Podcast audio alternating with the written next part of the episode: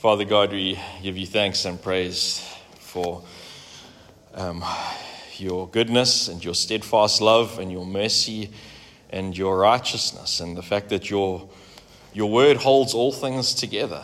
And through the power of your word, you brought all things into being. Lord, you are sovereign, King of kings and Lord of lords, and we um, exist only in you. In you, we, we, we move and live and, and have our being. So, Father, as we look at your attributes of sovereignty this morning, we pray that you would continue to change us in the light of the truth of your word and, and your spirit, and that you would be glorified during this time. Pray this in Jesus' name. Amen. All right, we on now the 18th um, session of the Doctrine of God, and this is going to we're to tie up, Lord willing, uh, see how things go with time um, the um, attributes of God. And so we're looking at the, the last section of the attributes, and this morning is going to be the attributes of sovereignty. Now, um, what do we mean? You often hear the phrase that God is sovereign. What does that mean? Very briefly.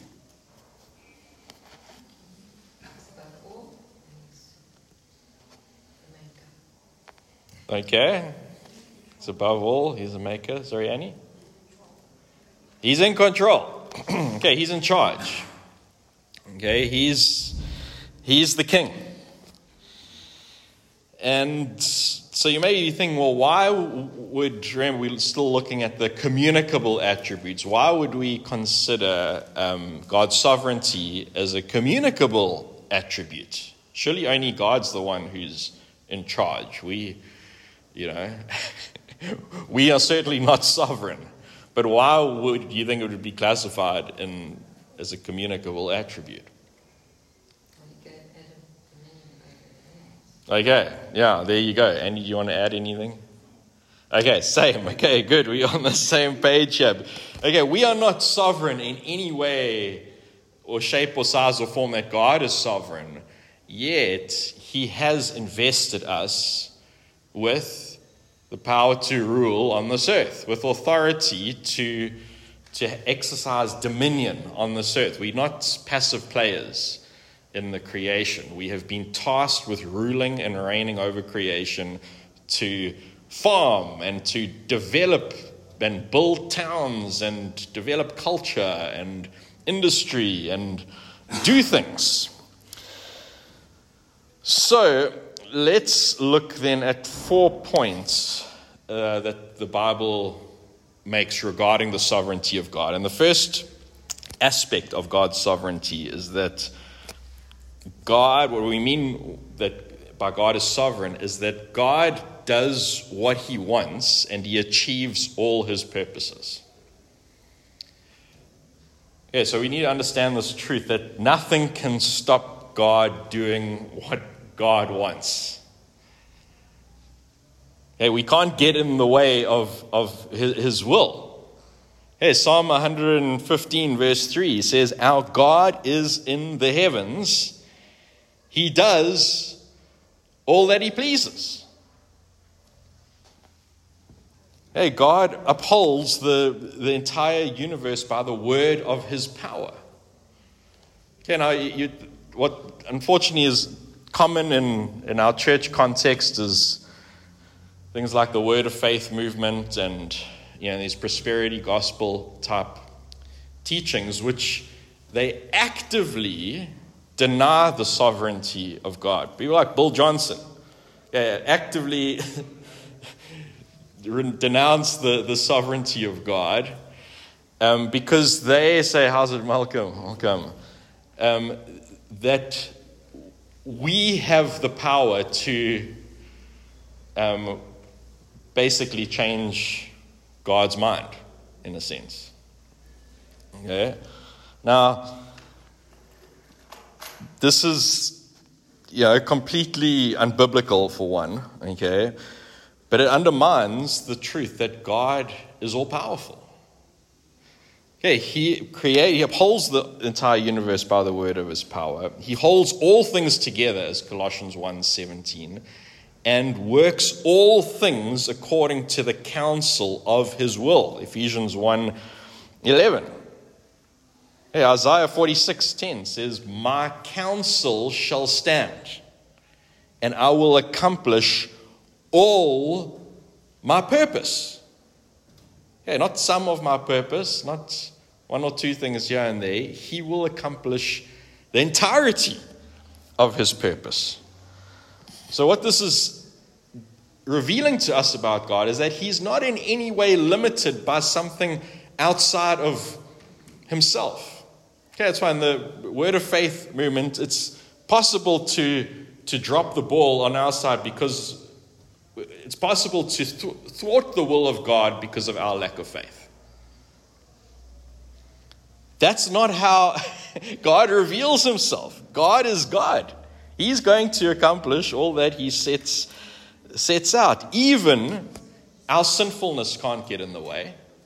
Even our lack of faith can't get in the, in the way. Even the schemes of Satan and the demons can't stop God doing what he is going to do.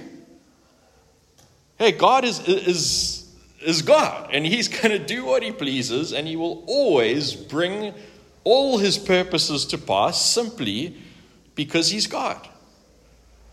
Now, I don't know about you, but this should give us great comfort.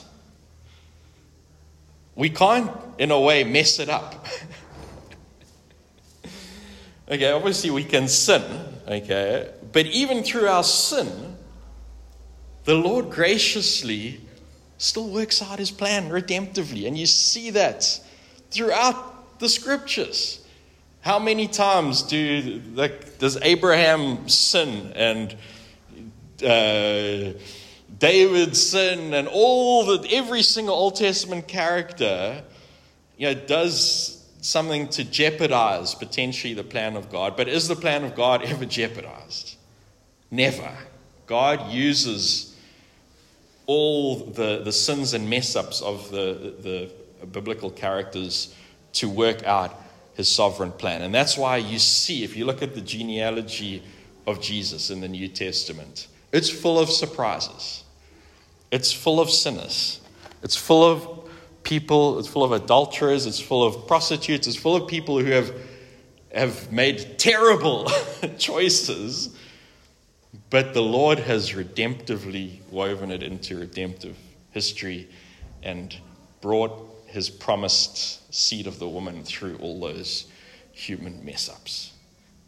And he can do that because he's sovereign, because he's, he's God.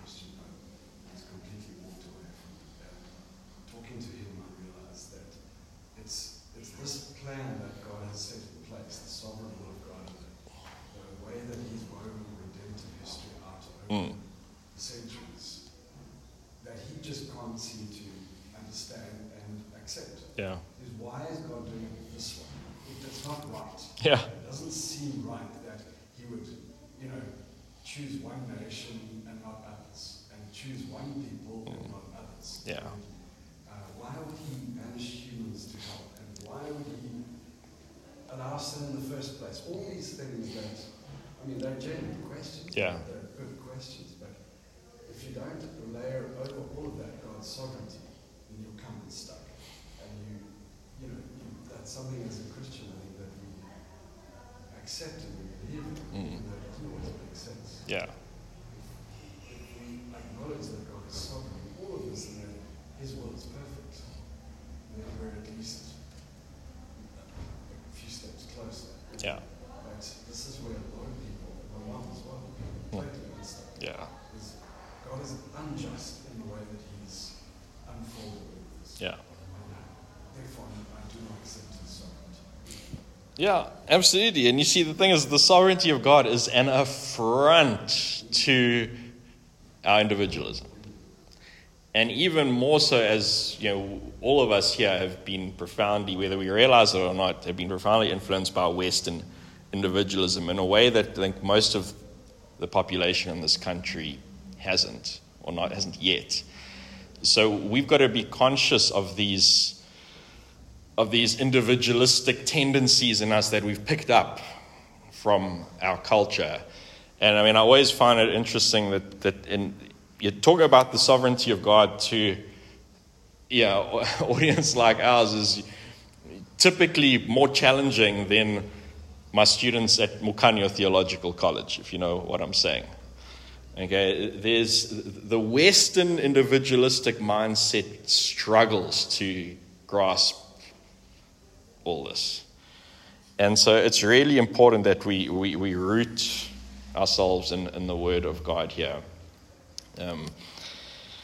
Because, um, uh, yeah, it's, uh, it's, it's, uh, it's as well. Now, just to qualify this, okay, we must distinguish, as Deuteronomy 29 29 distinguishes, between God's sovereign or his secret will, which is what we've been talking about, okay, that he's going to do whatever he's going to do. Um, that is never, that's always accomplished and it can never be thwarted. And his revealed will.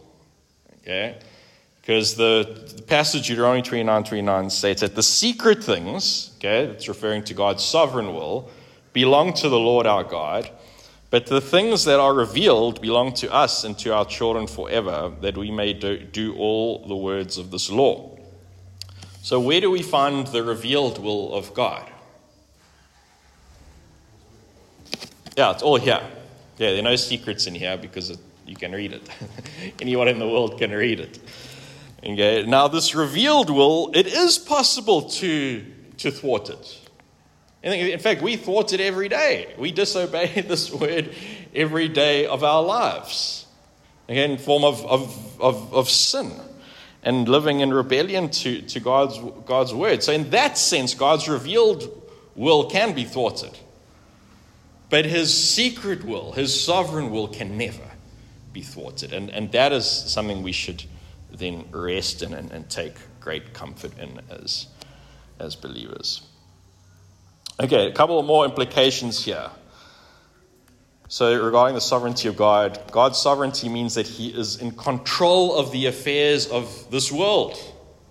And if there's ever a time in human history when you need to hold on to this, it's, it's now. Although we also lose perspective as, as humans, there have always been wars and rumors of wars since uh, time immemorial. We just got short memories.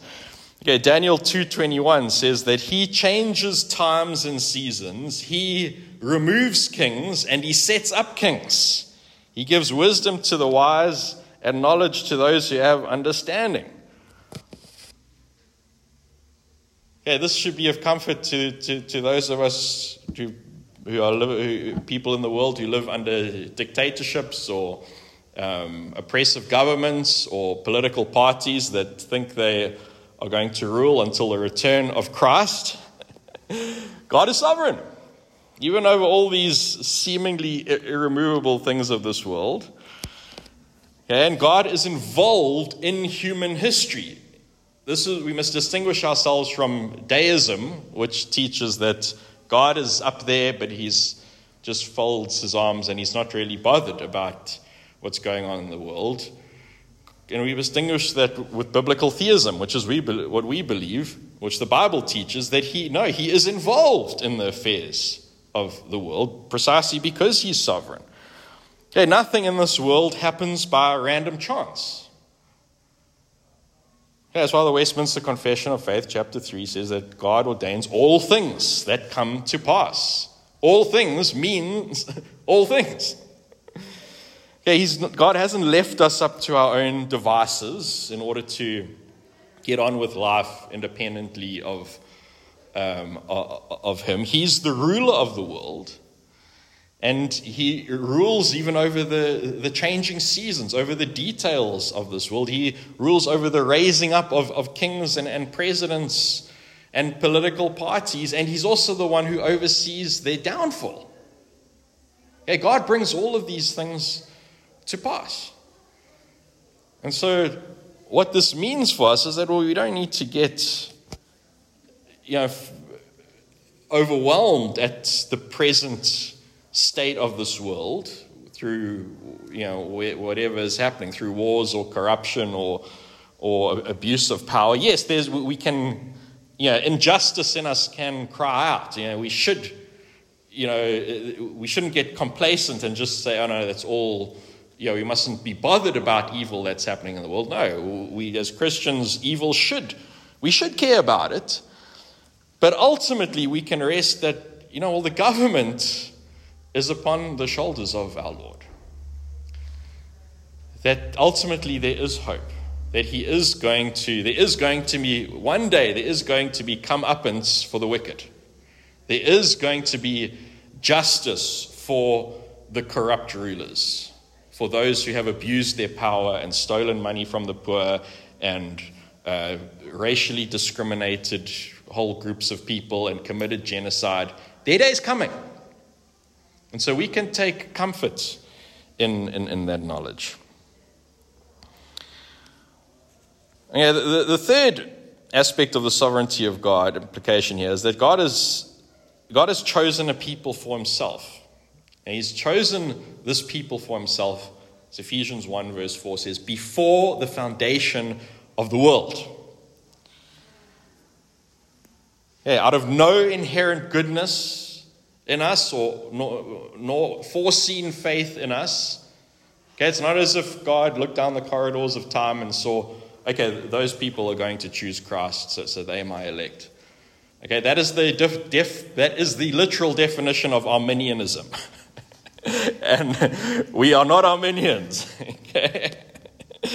We believe in unconditional election, which is consistently what the Word of God teaches that out of nothing inherent in us, no conditions in us, that God chose us simply because. And you can see this even with the, the Old Testament people of God in Deuteronomy 7 it's asking the question essentially why did God choose little old Israel? Well, he tells us why he chose little old Israel. He says, Deuteronomy 7, verse 6 For you are a people holy to the Lord your God. The Lord your God has chosen you to be a people for his treasured possession out of all the peoples who are on the face of the earth. It was not because you were more in number than any other people that the Lord set his love on you and chose you for you were the fewest of the people. But it is because the Lord loves you and is keeping the oath that he swore to your fathers that the Lord brought you out with a mighty hand and redeemed you from the house of slavery. Why did God choose Israel? Why did God choose the new Israel, us, his church? Because he loved us. We don't need to get all, you know, you know, tongues tied and trying to explain, you know, the ins and outs of predestination, frankly. There's a lot of mystery to it, but what is clear here is why are we elect? Because God loves you. No more and no less. Okay, in fact, He loved us even before He created us. I mean, that's already showing that there was no foreseen faith. I mean, he, he couldn't, you know, it's not as if we, co- we contributed anything to this. Because he predestined us for adoption to himself as sons through Jesus Christ according to the purpose of his will, even before the creation of the world. We didn't contribute anything. okay, he chose us despite ourselves and even throughout our salvation, God remains completely sovereign over it. It's, it. He's sovereign over our salvation from beginning to end. Yeah, it's all His work. Jonah 2 verse 9 salvation belongs to the Lord. And that's why, as we've been hearing in Philippians, um, as we've been preaching through it, Philippians 1 verse 6. Okay, God will finish what He starts, He will bring to completion the work that He began at in you, he will bring it to completion at the day of the coming of Jesus Christ. So he's, he's not going to let us go. And nothing this side of eternity will be able to separate us from the love of God in Christ Jesus our Lord, as Romans 8 38 to 39 says. We can't stuff it up. because believe me, if we could stuff it up, we would. He's faithful even when we faithless, 2 Timothy 2:13 tells us. Yeah, he's gonna bring us to the end simply because he's gonna do it, because he's sovereignly elected us. And he's mighty to save. So this is this is the nature of grace. Okay, we don't really, we haven't really grasped actually the, the depth of the gospel, the, the goodness of God's grace. It's all tied up with election. So if there was anything that we contributed, we added to our salvation, well, frankly, it's not grace. Grace is it's a gift, it's a present from God, and the only and we just receive it by faith. Even the receiving it by faith, God enables as well. So it's all of it, A to Z, it's all God. Questions? Yes, Malcolm.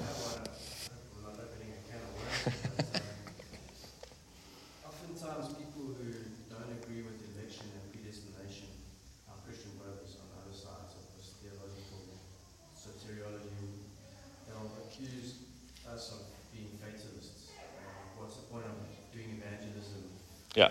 You know, and I, I was actually wrestling with this myself a little while ago, mm. and I'm feeling those feelings of like, no, is it really fair? And, you know, like, how do we address that particular thing, like in terms of evangelism?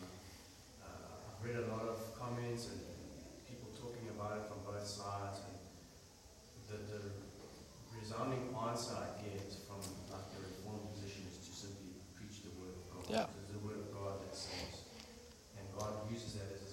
Yes. And that's also, I read J.I. Packer's The Sovereignty of God Evangelism. How do we, you know, how do we address that when we get challenged with that? God, you're yeah. What's the point of even doing it? If God's doing it all, then what part? Where's the on your Yeah, we just bunch of zombies. Yeah. Yes. No, no, that's, that's a good question, Malcolm. And you see, this is an accusation that the Arminians have, have leveled against the uh, Reformed Church for donkey's years. This was the one of the points that the Arminians back in the 1600s. Okay, Arminianism is from uh, named after a guy called Jacobus Arminius. He was a, a, a real Dutchman from the Netherlands. Um, he was a Dutch Reformed pastor who, who basically you know, ended up becoming not Reformed because of his views, and he caused schism in the church. And one of his the accusations of the Arminians were that ah, you Calvinists are a bunch of fatalists. Um, you uh, means that uh, become you become Christian, you can it, it, it, opens up license to do whatever you want, and you don't need to evangelize and all that. Well, I mean, go and read the go and read the canons of Dort. This is dealt with explicitly and thoroughly in the canons of Dort, a good reformed response to, to, to these accusations. And basically, um, so that, that's a good Lord's Day exercise. Read the canons of Dort this afternoon. It's uh, available on the internet. I'm going to take you, you that long. It's uh, excellent. That's where the five points of Calvinism come, come from, by the way, canons of Dort. Um, that, no, okay, just because we believe God's sovereign doesn't mean that uh, we can, you know, we do what we want and it leads to license and fatalistic. Um, on the contrary, you know, if we've truly understood the gospel, if we grasp the gospel, good works naturally flow from that. It's not that we are saved in any way by our good works, but it, truly having received the gospel, the fruit of the Spirit flow from that, which are, are good works. And you see the, what, the, the flaw of Arminianism that it, it always comes back to a form of salvation by good works. And this is the, where the purity of the gospel um, comes in here. No, we're saved by grace. We're saved by grace alone, through faith alone, in Christ alone. So it doesn't, it's not a zero sum game. Just because we believe God's sovereign doesn't mean, oh no, then we, we don't preach the gospel. I mean, that's absurd. because we believe what the Bible teaches. God is, Malcolm, you said God uses means. Okay, how do, how do the lost, how are they going to hear the gospel? Romans 10 tells us. Welcome, Colleen. Just finishing off. He tells us. He raises up preachers to go and preach the word. And there's nothing that it's not a contradiction of the God of God's sovereignty in any way. Okay, God, the message of the gospel goes out, goes forth through the preaching of the word. And through the means, through the means of grace, people, God's call goes out. And He will bring, work in people's hearts sovereignly by His Spirit, and raising the dead to life. He will do it. So it's not, there's no contradiction here. Um, and it's, it's a favorite of the Arminians to kind of to try and strawman um, us in, in that regard. But I mean, yeah, uh, go and read the canons of Dort. Any.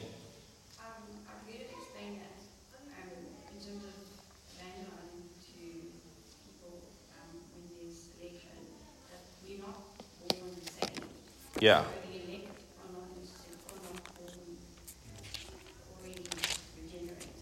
Yeah.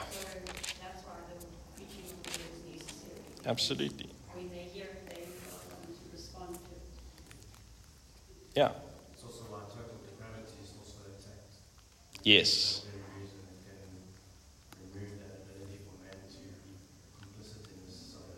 Exactly.